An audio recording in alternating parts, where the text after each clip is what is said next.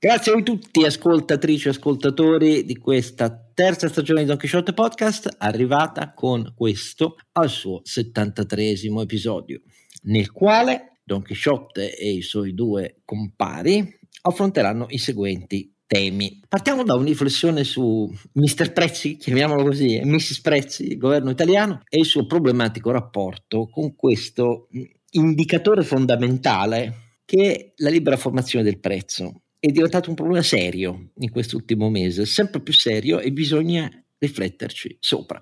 Poi escono i numeri, ohimè, noi avevamo fatto un preavviso, oramai più di un mese e mezzo fa, sull'andamento del turismo italiano, molto meno enfatico nel suo andamento di quanto il governo avesse detto, c'è una componente estera che funziona, quella domestica è in dura caduta, ma al di là di questi numeri c'è una riflessione da fare anche su questo e poi qualche osservazione su quello che avviene sulla scena internazionale. 73 episodio qui con noi.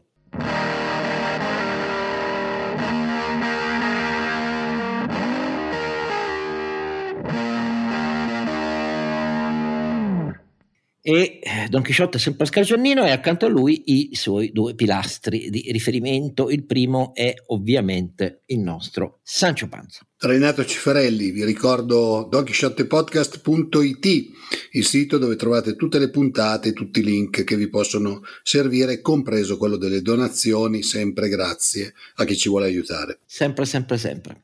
E attualmente Ronzinante. Carlo Alberto Carnevale Maffè. Oh, Carlo Alberto Carnevale Maffè. Hai visto Carlo Alberto Carnevale Maffè che eh, i nostri interventi, tu scritto sul foglio, eccetera, eccetera, ha mosso l'ABI a mh, annunciare un primo passo rispetto a questa ridicolata della tassa annunciata, vedremo poi il governo cosa farà sul margine di interesse e quindi hanno messo insieme, stanno mettendo insieme una serie di pareri a, per suffragarne l'incostituzionalità e vedremo che cosa riusciranno a ottenere perché la modalità annunciata è quella che, di un dialogo ricercato con il governo per cambiarne la natura, per modificarla sostanzialmente, vedremo, ma insomma un primo segno di reazione del sistema bancario delle classi dirigenti italiane, per il momento circoscritta solo ambito bancario, per carità l'industria sta a guardare, c'è e quindi eh, anche in questo caso forse in piccolo per una riflessione qualcosa siamo serviti. Ma iniziamo cari compari con eh, una riflessione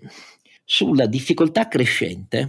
Io la, dif- la, definirei una difficoltà cognitiva, a dire la verità, però anche in questo caso, prima di partire con le tirate, non hanno letto abbastanza libri, il problema è politico. Perché... Beh, però leggono Topolino, direi a sproposito, però lo leggono, eh, dai, a questo, almeno questo bisogna riconoscerlo. Insomma. No, vabbè, però il problema a riferimento lo dico per chi se l'è perso, eh, è al ministro delle infrastrutture dei, dei, dei, viadotti e delle tre gallerie, non so come definirlo, e dei ponti, il quale si presenta, non so dove su YouTube, su Facebook, con la copertina di un topolino glorioso, come dire, gloriosa Bibbia della, dell'educazione alfabetizzante degli italiani da quando hanno 5 anni, me compreso, okay? eh, del, degli anni 70, in cui si celebra la costruzione del, del ponte sullo Stato di Messina. Sì, sulla copertina si celebra, poi nel testo invece il ponte che non si può costruire crolla siamo a livello... Ma il, ma il testo non l'aveva letto. Eh, esatto, siamo a livello che non leggono i libri e vabbè, non leggono neanche i fumetti, però guardano le figure della copertina. Direi che, so, eh, so,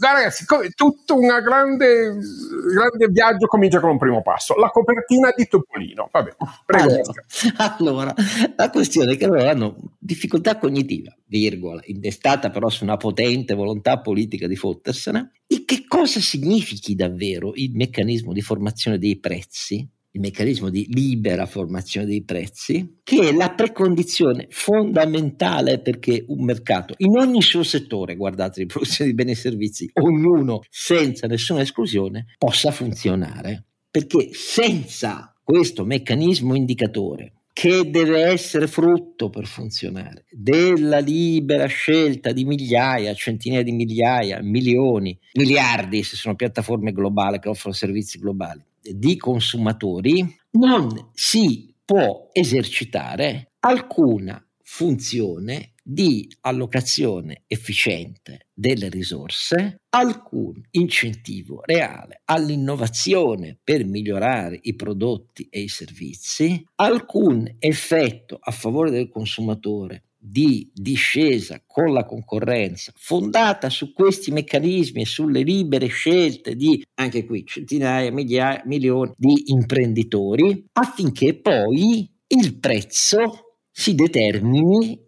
anche a vantaggio non solo del produttore ma al maggior vantaggio possibile attraverso la discesa del prezzo per un bene, per un servizio, per il consumatore. Ecco, questo meccanismo è la libertà fondamentale senza di cui non esiste il mercato. Se il prezzo non lo si fa formare così, ma si interviene in maniera amministrativa, eh, politica, eh, con la sottoscrizione di concessioni in cui si determinano gli investimenti e i prezzi a prescindere dagli investimenti cosa realizzano, magari si premiano anche investimenti non fatti come avveniva nelle nostre concessioni autostradali segretate. Qualunque sia la formula, calmieri per tipi di beni di prezzi, per alcuni tipi di settori, fino alla ultima frontiera raggiunta dalla volontà di alterare e impedire la libera formazione dei prezzi, l'intervento sugli algoritmi, nei prezzi delle tariffe aeree e così via. Qualunque tipo di questa vastissima gamma che dai tempi dell'imperatore Diocleziano a oggi, in duemila anni, la politica ha escogitato tutte le volte che regimi avversi al libero mercato e ai suoi benefici effetti hanno messo in piedi per determinare prezzi che decide la politica, la pubblica amministrazione, contratti con il pubblico, eccetera, eccetera, tutti si sono risolti sempre, sempre, cioè non c'è una sola eccezione storica, in un disastro. Naturalmente faccio l'eccezione prima che qualcuno mi prevenga, sto parlando di interventi che non ricadano in misure straordinarie dovute a emergenze assolute, tipo i calmieri di guerra e i prezzi stabiliti per la produzione militare durante le guerre, eccetera, eccetera, eccetera. Ma qui stiamo parlando invece di tempi ordinari.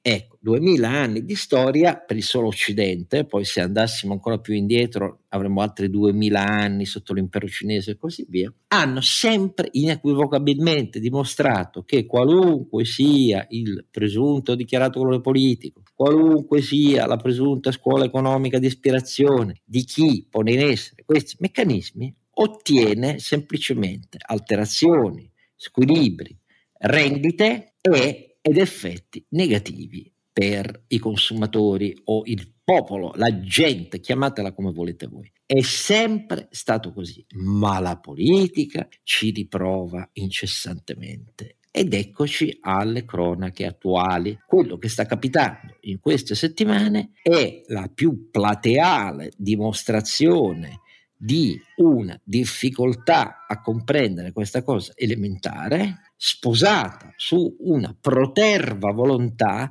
di difenderli come interventi a difesa del popolo, della gente, eccetera, eccetera, eccetera. E allora abbiamo detto, ripassiamo un po' di A, B, C all'inizio di questa puntata e qui cedo la parola a Carlo Alberto. Guarda, Oscar, volevo comunicarti che i tuoi gatti non sono d'accordo, però. Ma non sono gatti, sono le opinioni dei parlamentari che stanno discutendo appunto dell'intervento di Mister Prezzi.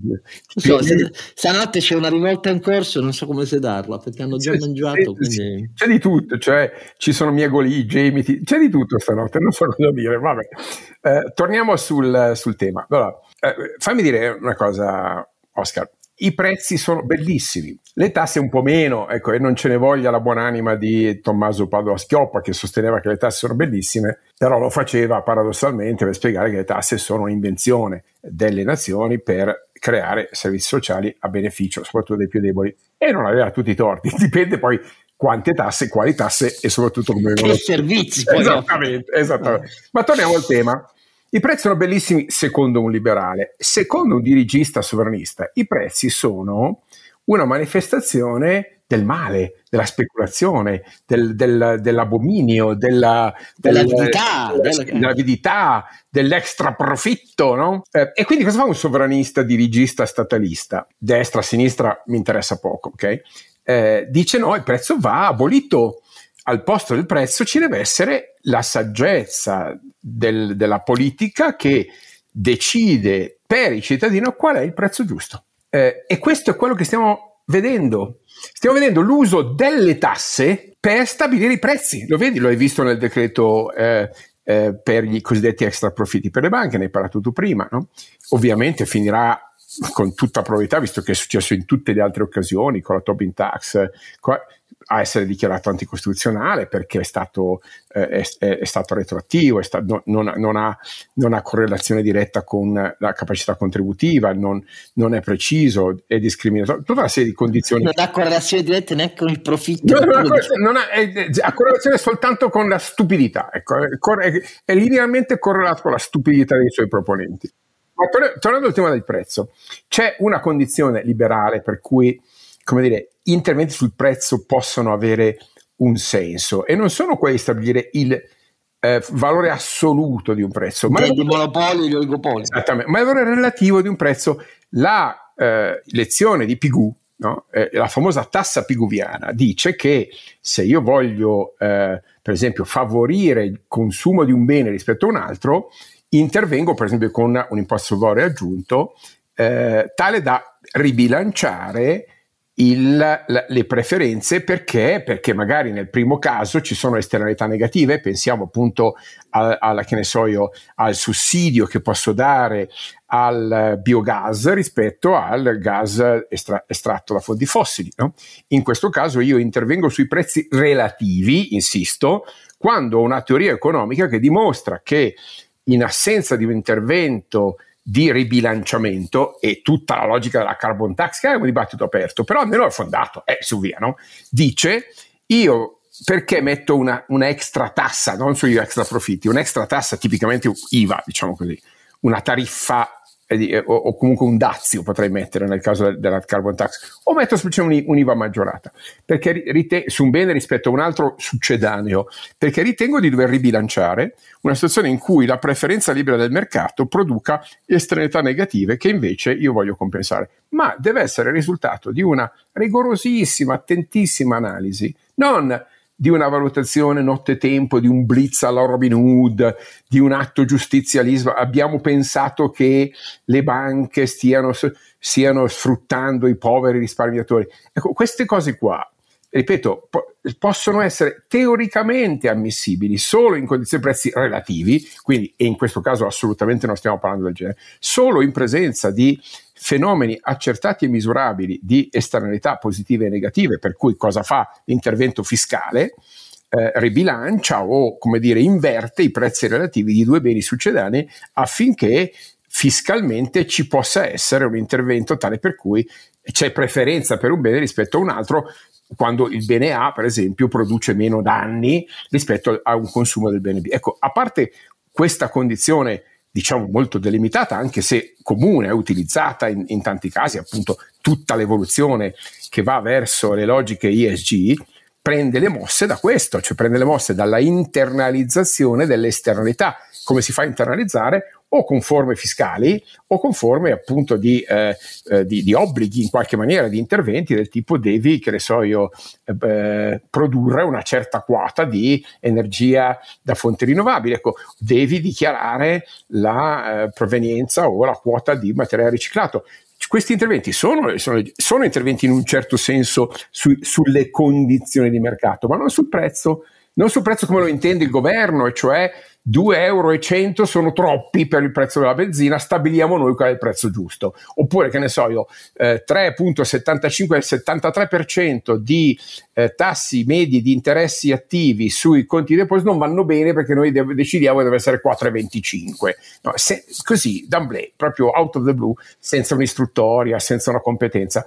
Quella cosa lì è la dimostrazione, hai detto tu, di una totale carenza di cultura, di rispetto di quello che il prezzo è, cioè il dialogo fonda- fondamentale fra domanda e offerta, il meccanismo di dire, incontro, di, di, di, di conversazione fra chi offre chi, ve- e, e chi compra. Ecco, quella cosa lì a questa destra, e non soltanto, ma devo dire anche a gran parte della sinistra, manca aggiungo per completezza, io ho fatto un inciso prima, che tu hai fatto giustissimamente l'esempio, le tasse piguviane no? che servono per le esternalità negative eh, e quindi che danno un prezzo a queste esternalità negative e che intervengono su prezzi relativi attraverso la leva fiscale per ribilanciarle e contemperarle quindi nella logica economica di chi paga.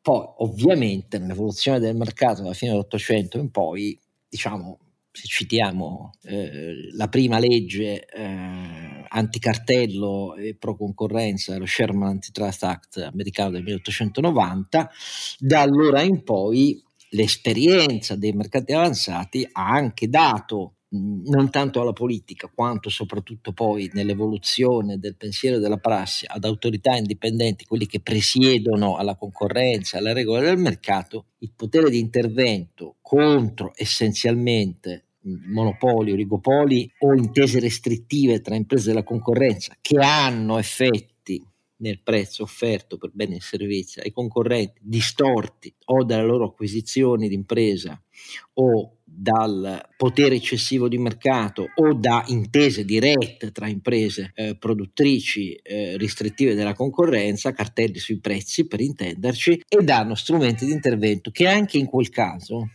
sono di tipo concorrenziale, ex ante o ex post, ma non sono sul prezzo per essere chiari, cioè per fare esempi concreti, quando ci sono fusioni che configurano una estensione del potere di mercato tale da avere effetti storcenti sull'offerta di quel bene, di quel servizio in quel settore eh, dei mercati, eh, le autorità antitrust hanno il potere di dire no o il potere di dire sì, ma con cessione di rami d'azienda per limitarne gli effetti a favore dell'evitare lo spiazzamento dei concorrenti eh, o altrimenti facciamo il caso delle piattaforme eh, di, di, di, digitali si sono affermate di fronte a casi in cui diceva volete questo prodotto e questo computer, vi beccate l'intera gamma dei nostri servizi, al cliente dice no, l'offerta di, di questo o quel particolare servizio non va inglobata ma va separata con condizioni di prezzo trasparenti ed espliciti perché altrimenti diventa uh, potere oligopolistico che distorce i prezzi. Non si tratta mai di intervenire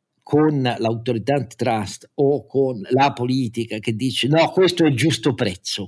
E sono altri gli strumenti e solo nei casi che vi abbiamo ricordato adesso. Qui invece siamo in presenza di una politica che, come più volte è avvenuto nei millenni, dice, caro Carlo Alberto e caro Renato, il giusto prezzo non lo fissa né l'economista né la scelta del mercato né, caro Renato, l'imprenditore, ma lo fissa un'autorità politica, il giusto margine di interesse, il giusto prezzo per il trasporto aereo nei settori di continuità territoriale verso le isole, il giusto prezzo eh, di questo o quel eh, bene eh, alimentare, il giusto prezzo dei carburanti, il giusto prezzo dei carburanti con tanto di battute esilaranti, tipo quella uscita di bocca al ministro Urso. Beh, e poi basta qui criticarci se le nostre misure non hanno avuto alcun effetto eh, a delle accise i nostri prezzi sono più bassi in Europa che ho apprezzato molto un, un commento di un, di un, cittadino che ha detto beh sì anch'io però de, se il ministro dice al netto delle accise che fissa con i governi e lo Stato i, i, i carburanti costano meno anch'io al netto di mia moglie sarei celibe. Però ecco siamo in presenza di un meccanismo di una rozzezza senza pari però perché il governo lo adotta? questa è la mia domanda Renato, io vorrei capire dal punto di vista di un imprenditore di fronte a questo taglio con l'accetta per cui si configura il ritorno a un consiglio dei ministri che decide lui i giusti prezzi. Tu che impressione hai? Ma io l'impressione che ho è prima di tutto che i giusti prezzi siano nelle, nei settori ad alto impatto mediatico e dove ci sono eh, magari quelli che loro poi pensano possano essere o diventare i loro elettori, perché il giusto prezzo dipende da che punto di vista lo vedi, perché il giusto prezzo dei taxi è quello che i taxi decidono di fare, perché i taxisti sono molto forti e quindi non c'è nessuno che dice, cioè è vero che te, i, i, prezzi dei taxi sarebbero amministrati, ma c'è una lunga storia di, di prezzi che insomma non sempre, non sempre succede così. Eh, così come il prezzo giusto per i balneari è quello di mercato, se noi cominciamo a parlare di eh, banche, siccome è molto, come dire, fa molto, fa molto comunicazione il fatto di dire i banchieri sono cattivi perché i banchieri sono cattivi per definizione per tutti e quindi non vi danno gli interessi attivi e eh, invece vi, vi caricano gli interessi passivi, secondo me è tutta una questione principalmente mediatica, anche perché poi per chi si occupa di queste cose professionalmente, quindi chi fa l'imprenditore, chi fa marketing e chi fa tutte queste cose qua, sa benissimo che il giusto prezzo è una combinazione di talmente tanti fattori che diventa praticamente impossibile definire un giusto prezzo a livello nazionale, tanto per intenderci. Cioè, per un, un, un chilo di pasta non ha lo stesso prezzo in tutta Italia perché eh, della stessa marca, dello stesso tipo di, di pasta, eccetera.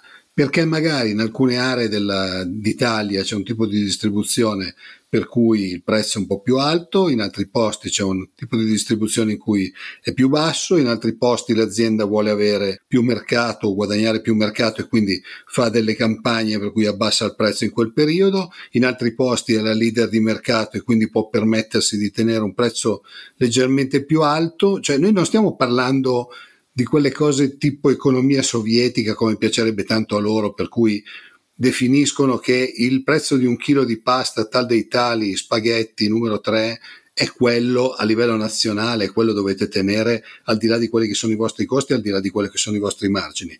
Qualsiasi prezzo ormai è fatto da algoritmi e se non ci sono gli algoritmi, l'algoritmo è nella testa di chi fa marketing o dell'imprenditore. Cioè noi stessi abbiamo un prezzo diciamo consigliato a livello nazionale perché poi i prezzi imposti non si possono più fare, ma se noi andiamo a livello internazionale abbiamo delle differenze di prezzo, certo poi è evidente che la differenza di prezzo non è mai 100%, tanto per intenderci, però abbiamo delle differenze di prezzo a seconda dei paesi, a seconda di quelle che sono le nostre quote di mercato, a seconda se è un mercato che ci interessa particolarmente o non ci interessa.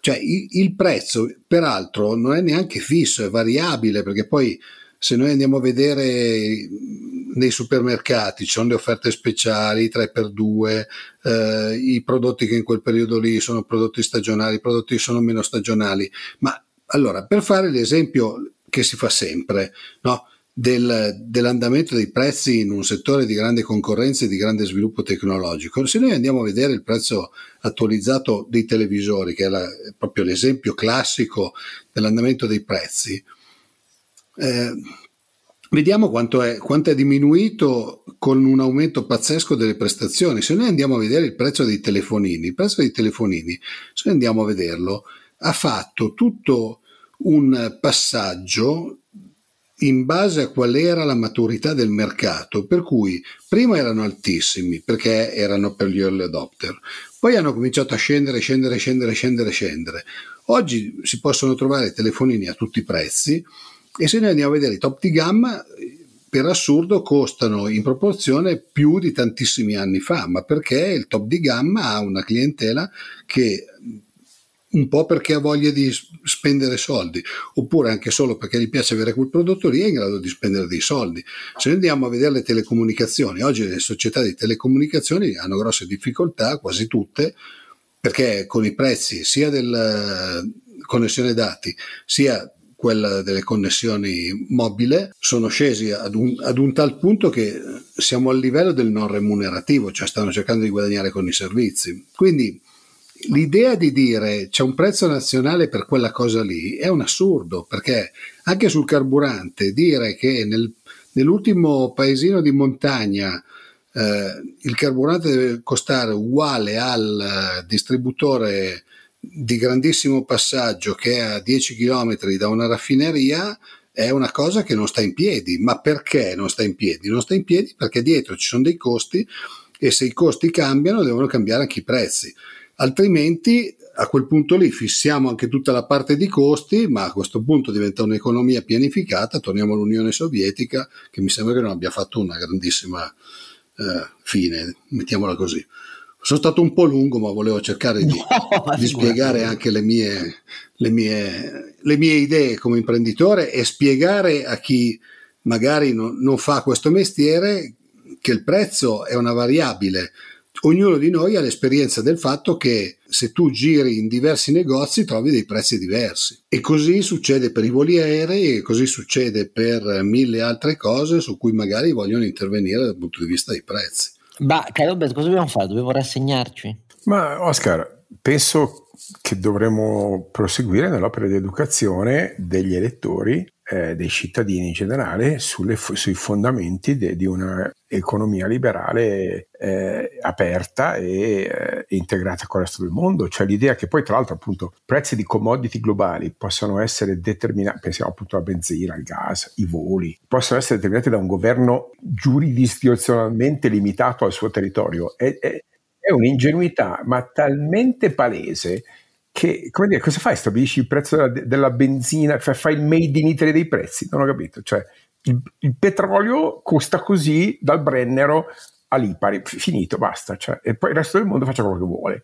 Cioè, è una, come dire, un atteggiamento di una ingenuità, di una incompetenza che lasciano stare fatti e l'idea quindi che poi sia colpa della speculazione internazionale, le multinazionali, il complotto eh, e l'Italia che è al centro del, del mondo. Cioè, questo genere di cose sono veramente, eh, posso dire, malattie d'infanzia di un paese eh, io non so come possa un paese del G7 permettersi di, di avere un, politici che dicono queste cose qua. Io sono... Noi abbiamo la, la presidenza per tutto il 2024 del G7. Ci sarà da ridere. Scusate, io rido perché mi sembra che sia l'atteggiamento giusto, so, sorridere, non voglio deridere, eh, però certo è molto impressionante. È, è molto impressionante perché, ripeto, non c'è bisogno che noi accenniamo al fatto che c'è una letteratura sterminata sull'analisi degli interventi di fissazione di prezzi da parte dei governi nei, nei millenni che esito hanno sempre, sempre avuto. Eh. Di solito i vecchi imperi o la Milano del Manzoni, tanto per fare un altro esempio, sì, esatto. avevano, avevano e, e, intervenivano su queste cose di solito a un grave problema che c'era sempre, o c'era per difficoltà di approvvigionamento, per la guerra nella Roma della Repubblica e poi dell'impero, o per eh, carestie o fenomeni meteorologici che avevano alterato parti fondamentali della popolazione, della produzione dei cereali nell'impero cinese, eccetera. Si interveniva eh, all'inizio in economie agricole. Ehm, soprattutto sui uh, prezzi dei generi alimentari, tradizionalmente quelli derivanti da cereali. Sempre nella storia, sempre, cioè non c'è un'eccezione, questi interventi, anche ai tempi dell'antica Roma, due, hanno generato due conseguenze certe cioè, certo perché nella storia si sono sempre ripetute, quindi è una certezza che deriva dai fatti, eh, è una certezza empirica, non è una certezza. E queste due conseguenze erano, primo, l'immediato determinarsi di eh, fenomeni vasti o vastissimi a seconda del territorio interessato dal misure di governo di mercato nero, perché eh, come è ovvio chi deteneva in, quel, in, quei particolari momenti storici possibilità di approvvigionamenti o di produzione eh, maggiore si sottraeva in tutte le forme possibili alla occhiuta per quanto all'epoca fosse meno chiusa di oggi, vigilanza pubblica e quindi praticava prezzi fuori dalle volontà dei governi e, e chi aveva i soldi li comprava e chi non no. Questa cosa è avvenuta anche in Italia, per, ovviamente solo se avete genitori che hanno fatto la seconda guerra mondiale potete averne dei riscontri in casa, quindi per esempio è il mio caso, i miei genitori non ci sono più ma l'hanno fatta come la seconda guerra mondiale sia da combattenti che da vittime. E quando, e questo capitò in tutto il mondo, eh, non solo l'Unione Sovietica, mh, le autorità di governo di fronte alle difficoltà della guerra, al blocco dei mercati, eccetera, stabilirono le carte annonarie, il fenomeno del, nel mercato delle carte annonarie divenne eh, il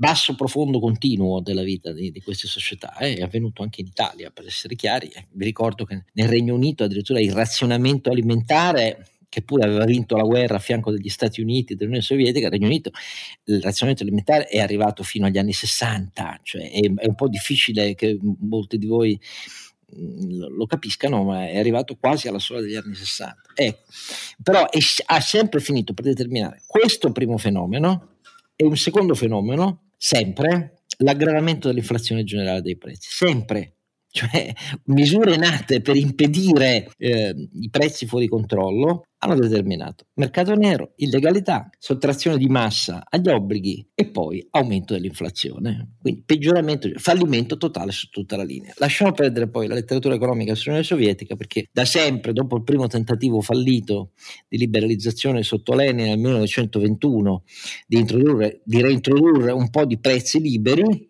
la marcia indietro eh, assoluta perché questo generava la nascita di settori della società russa che vivevano in logica di mercato e la cosa venne repressa nel sangue. Pensate all'Holodomor in, eh, in Ucraina, nasce da questo, poi negli anni 30. Ecco, il problema dell'Unione Sovietica di fissare prezzi per tutto stabiliti dalla politica determinò il fatto che investimenti zero, innovazione zero e quindi poi alla fine tutti sapete che cosa è successo nell'Unione Sovietica. Eppure, fossero stati governi imperiali, repubblicani, rossi o neri, pare che questa lezione in Italia non abbia ancora attecchito. Che poi sia l'ultima espressione rantolante della difesa del sovranismo, delle frontiere nazionali, eh, di fronte a qualunque logica globale, questo mi stupisce ancora meno perché è un'espressione, come ha detto Carlo Alberto, infantile di tentativo di far tornare le lancette della storia all'indietro ed è un tentativo destinato a fallire, non perché la globalizzazione sia ottima, senza difetti, senza squilibri, e come se ce ne sono, anche l'Occidente ha commesso errori tragici di fronte alla caduta del muro, disinteressando di quello, di quello che avveniva dall'est europeo, tragici nell'illudersi negli ultimi 20 più anni che la Cina fosse diventato un paese di mercato in cui non comandava il Partito Comunista e così via, tragici errori, o credere di esportare la democrazia sulle baionette, no? come abbiamo fatto con esiti tragici eh, in Medio Oriente e in Afghanistan. Ecco, però detto tutto questo, è difficile rassegnarsi a una realtà che propone cose ridicole di questo genere. Si può solo sperare che il fallimento che già si vede in diversi settori delle loro misure li induca a ricredersi. Però sapete com'è? Arrivano le europee e questo fa loro ulteriormente passare ogni voglia di ammettere degli errori. Quindi, boh, cosa succederà? Non lo sappiamo. Intanto andiamo in pausa e facciamo una riflessione su quello che sta avvenendo nel turismo italiano in quest'estate 2023.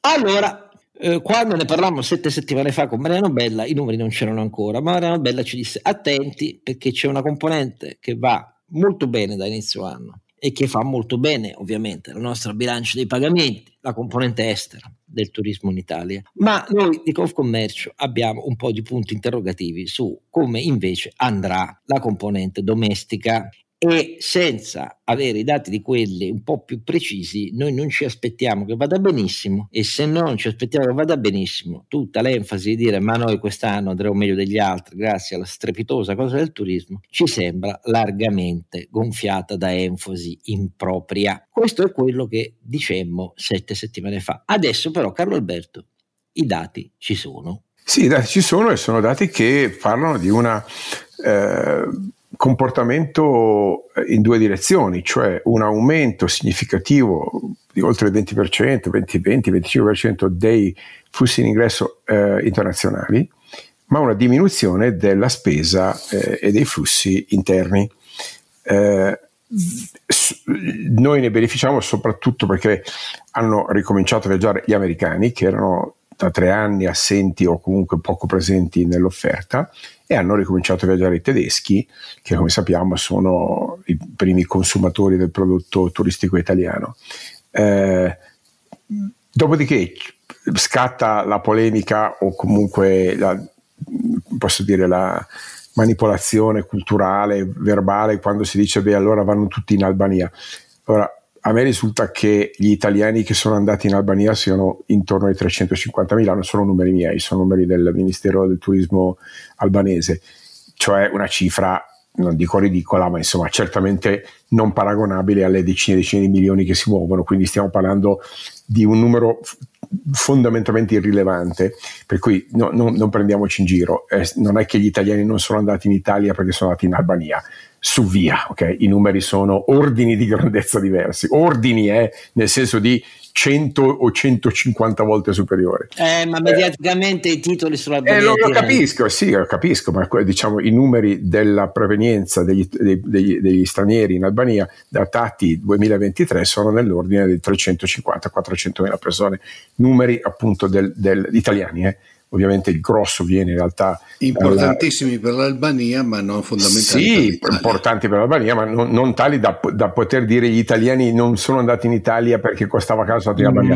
no, no, non sono andati da nessuna parte o hanno comunque speso di meno eh, perché eh, oggettivamente il settore del turismo è quello che ha avuto la quota di inflazione eh, l'impennata di inflazione nel settore dei servizi più alta di tutte, eh, in particolare quello balneare eh, quello, quello, montano molto meno. Eh, eh, beh, però è così Oscar, se noi garantiamo delle rendite, non garantiamo invece competizione e eh, dopodiché creiamo le condizioni anche per una eh, shortage of labor, quindi una carenza di manodopera, ovviamente tu sei nelle condizioni di non voglio mettere le croci sulle spalle degli, degli imprenditori del settore balneare, però è oggettivo che eh, a quel punto devi fare di necessità virtù e devi alzare i prezzi, devi anche in parte recuperare oggettivamente tre anni eh, negativi in cui questa gente so, ha pagato un prezzo altissimo. E qui veniamo all'altro discorso, caro Oscar, non è tanto su, su un commento dell'avevamo ragione noi, esatto, esatto. detto, ma,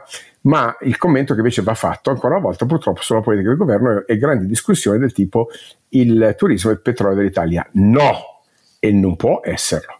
Ma non perché siamo contro il turismo, ma perché in un'economia occidentale bilanciata e resiliente, il turismo non deve superare, eh, diciamo, la singola cifra eh, rispetto all'incidenza che ha sul PIL eh, ed, è molto importante che questo eh, venga eh, affermato eh, perché se succede come in Italia succede noi abbiamo preso dati del 2019 che sono quelli cioè, gli ultimi e, e sono dati record no?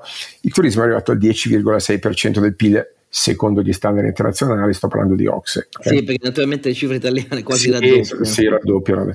Eh, con l'idea che deve, sì, perché poi c'è il concetto di indiretto, no? Eh, eh, L'abbiamo in, spiegato in, più volte. In Francia, che ha 30 milioni di, di presenze straniere, o più di noi, il turismo è, eh, vado a memoria, ma intorno al 8,4% del PIL, quindi due punti meno di noi in Spagna, che ha 23 milioni di presenze turistiche superiori a noi, è il 14% ed è troppo perché i paesi con troppo turismo, penso alla Croazia al 25%, alla Grecia al 20%, sono esposti a grandi variabilità perché il turismo è un, un, settore estremamente variabile, è esposto a rischi di geopolitica, rischi di logistica eh, ed è molto stagionale, quindi oltre ad essere molto fragile è anche molto concentrato nel tempo e nello spazio, quindi un, uno shock concentrato produce effetti veramente devastanti. In questo senso una,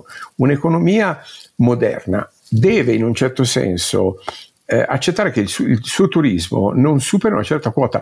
C'è un'altra ragione fondamentale. Eh, L'Ocse, in un lavoro recente, sto parlando dell'ultima analisi 2019-2020, dice che a livello mondiale il contributo diretto del turismo, poi l'indiretto è più alto, ma il diretto è il, il 4,4%. Ma attenti, questa è una cosa importante, la quota di lavoratori del turismo è quasi il 7%. Dice, ah che bella cosa. No, non è una bella cosa, perché vuol dire che tu nel turismo hai un livello di eh, occupazione poco produttiva, perché tu hai bisogno di una volta e mezza i lavoratori che ti servono rispetto a un settore più produttivo, cioè per fare la stessa unità di output ti serve molt, molta più gente. Questo perché stagionalità, un bel 45% dei lavoratori del turismo in Italia, vado a memoria che qui ho i davanti davanti, eh, l'ultima indagine del 43% è stagionale. No? E quindi cosa vuol dire? Che noi abbiamo una situazione di scarsi investimenti professionali, scarsi modelli di coordinamento, oggettivamente insomma eh, instabilità e, e poca, eh, po- poco livello di investimento quando prendono stagionalità. Non è che il lavoro è brutto o cattivo, però ha caratteristiche di coordinamento, di investimento che non lo rendono un lavoro eh, come dire, orientato a strategie di aumento della produttività. Eh, se poi ci aggiungiamo il fatto che l'Italia è idiosincratica rispetto all'uso delle tecnologie digitali, che invece sono quelle che hanno cambiato radicalmente il turismo in questi 10-15 anni, abbiamo uno scenario tale per cui c'è da augurarsi che il turismo non diventi troppo importante per l'Italia, certamente che migliori nella qualità, nella professionalità, nella concorrenza, nella competizione, ma non si può dire in maniera impunita che il, il, il, il, governo punta a far diventare il turismo il primo settore italiano. È una stupidaggine, ma colossale, proprio sbagliata. Chiunque abbia letto ma non dico tanto, è qualche pezzo della letteratura scientifica che si pubblica da decenni su questo settore, sa che il turismo è una fetta importante di stabilizzazione del, del, del PIL, ma tipicamente è trascinato dalla crescita del PIL, non è trascinante. No? Quanto più tu cresci col PIL e ovviamente hai tanto più turismo hai, perché il turismo non è soltanto arte e bellezza, il turismo è fare, il turismo è eh, cultura, turismo è, tante cose. Ecco. E, e, e, ancora una volta... Turismo e servizi. Servizi, sì, guardiamo, guardiamo Milano, no? che è una città che ha, eh, avuto lo sviluppo turistico più alto in Italia in termini di comparativi e non ha aumentato la sua offerta, fatemi dire, monumentale, no? eh, è semplicemente diventata una città interessante per gli stili di vita, per la ristorazione, per, per, ovviamente per tutta la quota di servizi che dicevi, cioè moda, design, eventi. Ecco, quella cosa lì, è lì, è tutto PIL che genera turismo, non è turismo che genera PIL, cioè la relazione causale, voglio che sia chiaro, è in larga parte inversa non è che facendo crescere il turismo cioè crescere il PIL, è il contrario. È, e, e, lo dimostrano veramente centinaia di lavori di, di analisi, no? è la crescita del PIL bilanciata, intelligente, con la quota giusta di servizi di manifattura. E sia chiaro, l'Italia eh, è un paese con una ottima distribuzione del PIL. Non, non, è una critica a questo paese, è un'ottima, migliore di quella tedesca in certi casi, no? dove la quota della manifattura è importante ma non è determinante, dove la quota dei servizi è importante ma è una quota dei servizi comunque eh, ben distribuita.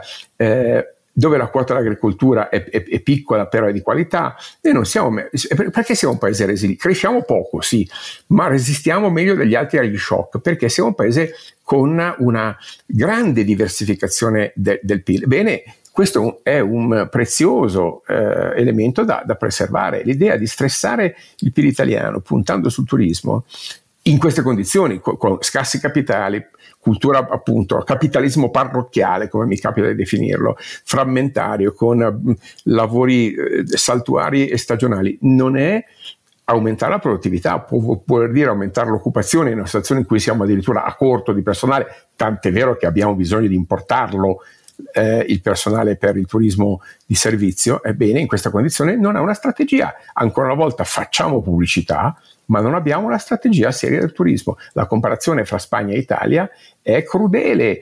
In Spagna il turismo è eh, centrale nella strategia, la Spagna è risalita col turismo, ma lo ha attirato perché ha integrato il turismo tipicamente balneare con lo sviluppo delle città eh, Barcellona, Valencia, eh, Madrid, Bilbao, dove però sono state sviluppate attività culturali, attività di servizio che sono state collegate al servizio, quindi non è solo una questione di ombrelloni e sdrai.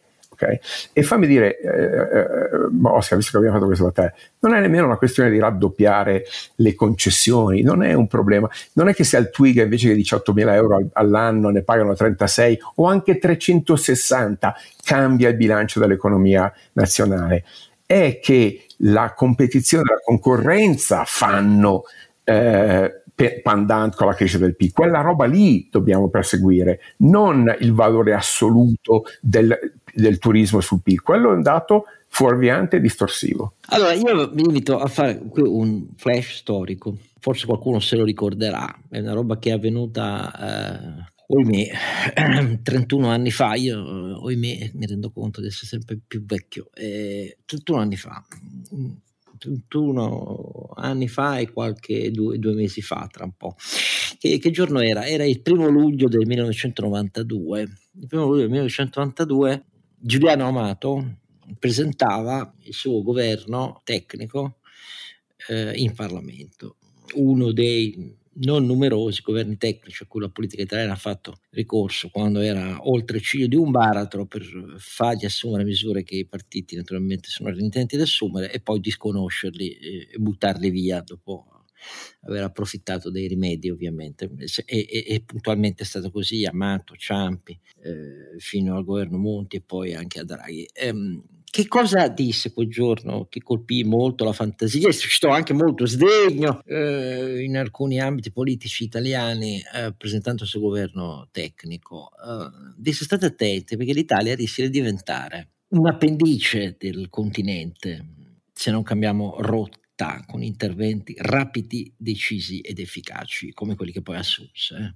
Perché insomma, la trasformazione in, in, in, pochissimi giorni in SPA di tutte le società pubbliche, la loro quotazione, la loro cessione di quote, gli interventi sulle TLC e così via, uh, sulle banche e così via. Um, L'Italia rischia di diventare la Disneyland d'Europa, disse testualmente così, ed era esattamente la cosa che vi ha appena ricordato argomentandola benissimo come suo pari Carlo Alberto, cioè se pensiamo di essere un paese che va avanti per l'attrattività dei nostri beni culturali, ambientali, il nostro patrimonio artistico, museale, eccetera, ehm, diventiamo un appendice. Il che, ripeto, che Roberto è stato chiarissimo, non significa dire, ah, ma come, un paese che ha tutte queste ricchezze, noi siamo i primi a dire che bisogna sfruttarle meglio, dare servizi digitali, bla bla bla, bla alzare la produttività, perché l'offerta dei servizi è spietata. Magari la Disneyland Europa, chiunque abbia bambini piccoli, sperimenti questo mm, semplice ma efficace paragone. Mm, andate a controllare il prezzo quotidiano di ingresso alla Disneyland, quella che sta a Parigi, rispetto al prezzo quotidiano di ingresso dei numerosi, ce ne sono in Italia, importanti parchi di attrattività eh, per bimbi, giostre, mm, intrattenimento e così via, ce ne sono molti in Italia. E troverete che i prezzi italiani, eccetto minore di Disneyland, ma in proporzione rispetto a la novità degli investimenti che c'è nelle, nelle attività di Disney ogni anno, all'offerta integrata alberghiera, eccetera, eccetera, è smisuratamente sfavorevole a chi porta i bimbi in Italia rispetto a lì. Questo cosa vuol dire? Che noi siamo sì per l'innovazione e il miglioramento dei servizi, però attenzione al rischio Giuliano Amato, perché il rischio che vi ha appena spiegato Carlo Alberto non è un limite all'importanza del turismo. È la comprensione che senza innovazione, manifattura avanzata, capacità di stare sui mercati mondiali con prodotti e servizi all'altezza della concorrenza mondiale e con effetti, effetti benefici sugli sventurati consumatori di un'Italia che resta in deflazione di redditi di lavoro dipendente da decenni, proprio perché ha zero produttività o produttività stagnante, noi siamo fottuti. E chiunque quindi vi racconta con enfasi che sarà il turismo a salvarci, racconta una storia che non è vera, non è fondata e quando anche facessimo sempre di più, perché questa è la strada comunque da battere, ci esporrebbe, senza il resto dell'economia funzionante e competitiva, a rischi inevitabili, perché sono connessi a quel fenomeno che si chiama turismo e che sono diversi da una presenza stabile sui mercati che cresce eh, in maniera attuariale a seconda di quanto ci investi e migliori le produzioni di servizi. E qui no, perché quello è un fenomeno le cui variabili dipendono da troppi fattori che non sono in controllo neanche di chi investe nel settore turistico, perché lo abbiamo visto in questi anni, la pandemia, le guerre eh, e così via. Quindi non vogliamo essere provocati, ma questo discorso sul rischio è un discorso fondamentale. E del resto, io vorrei sapere la vostra opinione anche su qualcosa che mi ha molto colpito, che è avvenuto in questi giorni, che è una perfetta fotografia di come non solo la Germania, che alla fine di un lungo ciclo di crescita, avendo scommesso gran parte del suo avvenire su da una parte sulle commodities russe e si è visto su cosa fosse fondata quella scommessa e dall'altra sull'ingresso massiccio dei suoi grandi gruppi industriali sul mercato cinese immaginando che la Cina fosse pressoché oramai priva di rischi. Ed è una vicenda che mi ha fatto molto riflettere perché dà l'idea uh, di come il mancato calcolo dei rischi nell'esposizione uh, crescente, massiccia a sistemi non di mercato ma totalitari poi si traduca in eh, conseguenze negative come tutte le volte in cui si sbaglia in maniera abissale o comunque macroscopica la valutazione dei rischi a cui ti esponi. Sto parlando di una vicenda che riguarda Intel, quindi un gigante statunitense nel settore dei microchips, quello che naturalmente non ha investito in Italia ma ha preferito investire in Germania e in Olanda, tanto per parlare di vantaggi comparati che l'Italia non è in grado di offrire nel settore di produzioni avanzate. E Intel ha visto saltare un maxi investimento che aveva annunciato come un deal chiuso oramai con la controparte, era l'acquisizione di un gruppo israeliano, di un produttore di chip, Tower Semiconductor si chiama, ehm, per 5.8 miliardi di dollari e, e l'accordo tra Intel e gli israeliani era voi continuate a produrre nel segmento basso, medio intermedio dei chips noi ci vogliamo concentrare su quelli avanzati, quindi abbiamo bisogno, eh, e super avanzati, quindi abbiamo bisogno di fusioni e acquisizioni con società come la vostra per bilanciare eh, la nostra presenza e produzione, ma per concentrare poi tutte le nostre risorse sui settori più avanzati. Che cosa avviene? Avviene che questa fusione non si fa. Perché non si fa? Perché ehm, il governo cinese, cioè il Partito Comunista Cinese, non ha dato eh, l'ok e eh, non è la prima volta che avviene ed è eclatante che avvenga come ovvio nel settore dei semiconduttori di cui la Cina fa una delle leve per, sue, per la sua importanza nel mondo e per le sue ambizioni di annettersi eh, Taiwan. Ma la cosa singolare è che per entrare nel mercato cinese le multinazionali occidentali, quelle tedesche, quelle americane e così via, così convinte che non vi fossero rischi, hanno accettato l'idea che qualunque fusione facciano, se sei sul mercato cinese, vendi in Cina e produci in Cina, eh, sia sottoposto al benestare delle autorità cinesi, anche se la tua società bersaglio, quella che vuoi acquisire, non è presente in Cina, non produce in Cina, non offre prodotti in Cina. E siccome i cinesi di fronte alla fusione annunciata un anno e mezzo fa tra Intel e, e gli israeliani di Tower il parere non lo hanno dato, Intel ci ha dovuto rinunciare. Allora, è una colossale e paradossale conferma, ripeto, hanno accettato di sottoporsi a questa clausola, cioè al benessere delle autorità cinesi, anche se devi comprare una società nel mondo che con la Cina non c'entra niente. E a quel punto, se vai avanti, ti esponi a, all'immediata ritorsione sul mercato cinese che invece ti ha interessato perché ci sei andato a produrre e a vendere. Allora, questa roba qui dà l'idea di che cosa significa sbagliare i calcoli del rischio in un mondo che è sì globalizzato ma attraversato da anni in maniera crescente da un ritorno a logiche di potenza, a riregionalizzazione delle catene di fornitura del valore, eccetera, eccetera, eccetera. E l'Occidente li ha commessi gli errori. Eh? La Germania è lì con la sua crescita negativa in recessione, tra l'altro si è aggiunta in recessione anche l'Olanda, quella, quella tedesca, insomma l'Eurozona ha una crescita del 0,3% ormai stimata eh, in questo 2023, ma la colossale abba- il colossale abbaglio fatto nel non comprendere i rischi di cosa significava affidarsi a sistemi totalitari, eccolo qua sotto i nostri occhi. Cosa significa? Ho fatto questo esempio per darvi un'idea di quanto possa essere brutale la scoperta che mh, credere di aver imboccato autostrade di crescita illimitata o credere che sia un settore quello fondamentale per crescere, non l'economia bilanciata, come potrebbe essere il turismo per l'Italia, come nella concessione di molti, ti espone poi a delle batoste clamorose, anche se su questa vicenda qui, in particolare di Intel, un'opinione di Carlo Alberto e di Renato come industriale mi interesserebbe sentirla. Sentiamo Renato prima. Beh, sai, gli americani e le grandissime aziende hanno utilizzato la Cina per abbassare i prezzi di produzione, tanto per tornare al discorso dei prezzi, e in alcuni casi, non sempre, come mercato di destinazione. Per farlo hanno molto spesso accettato compromessi con eh, il governo cinese, ne sono pieni i libri, avevamo anche ospitato Fabio Scacciavillani, Scacciavillani. ricordate, che ha parlato appunto di, di, molte di queste cose nel suo libro, adesso è tardi per pentirsi, non so come spiegarla, anche se naturalmente una parte di forte rallentamento degli investimenti in Cina da parte delle grosse multinazionali negli ultimi anni c'è stata. Eh. Ah sì, è anche una delle componenti di grandi preoccupazioni dell'andamento del, del PIL cinese per l'autorità del Partito Comunista. E, eh sì, anche perché sai, loro, loro, hanno eh, puntato molto sull'acquisizione di tecnologie occidentali per la crescita. Non a caso quando ha voluto colpirli gli Stati Uniti cosa hanno fatto? Hanno detto non gli fornite più tecnologie sui microchip eh, per fermare...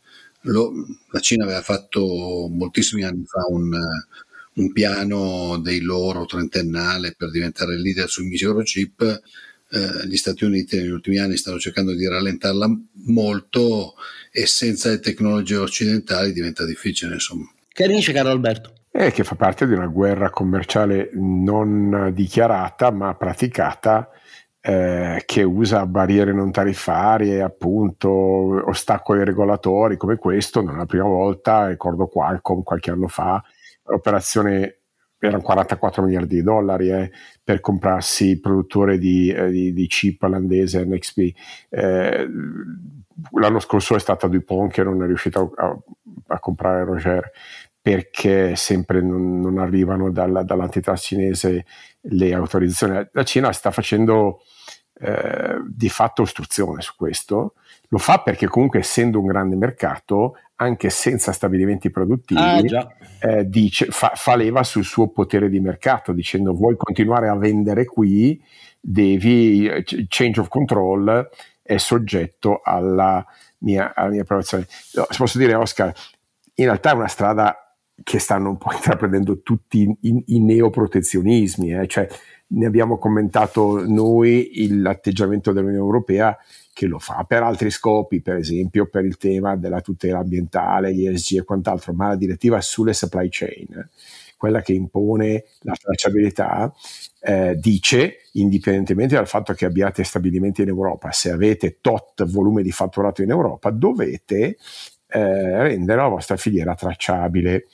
Abbiamo commentato anche che alla fine è un'operazione di sotterraneo protezionismo, eh, per cui per essere proprio corretto, so, no, la Cina sta facendo una porcheria, ma diciamo non è l'unica, se posso dire. Questa porcheria no, proprio... No, proprio, anche se però temporalmente la Cina è quella che ha determinato adesso le reazioni occidentali. Sì, sì, certo, sì, sì, ovviamente. Diciamo ha cominciato lei, ecco, mettiamola così.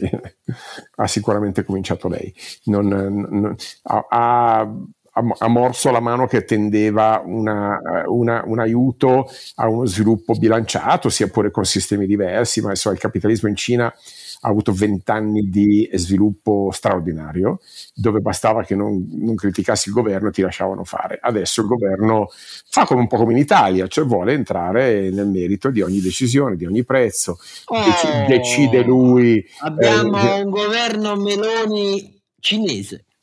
Sì, lo stile è quello, lo stile è quello di, una, di un'interferenza pesantissima, diretta.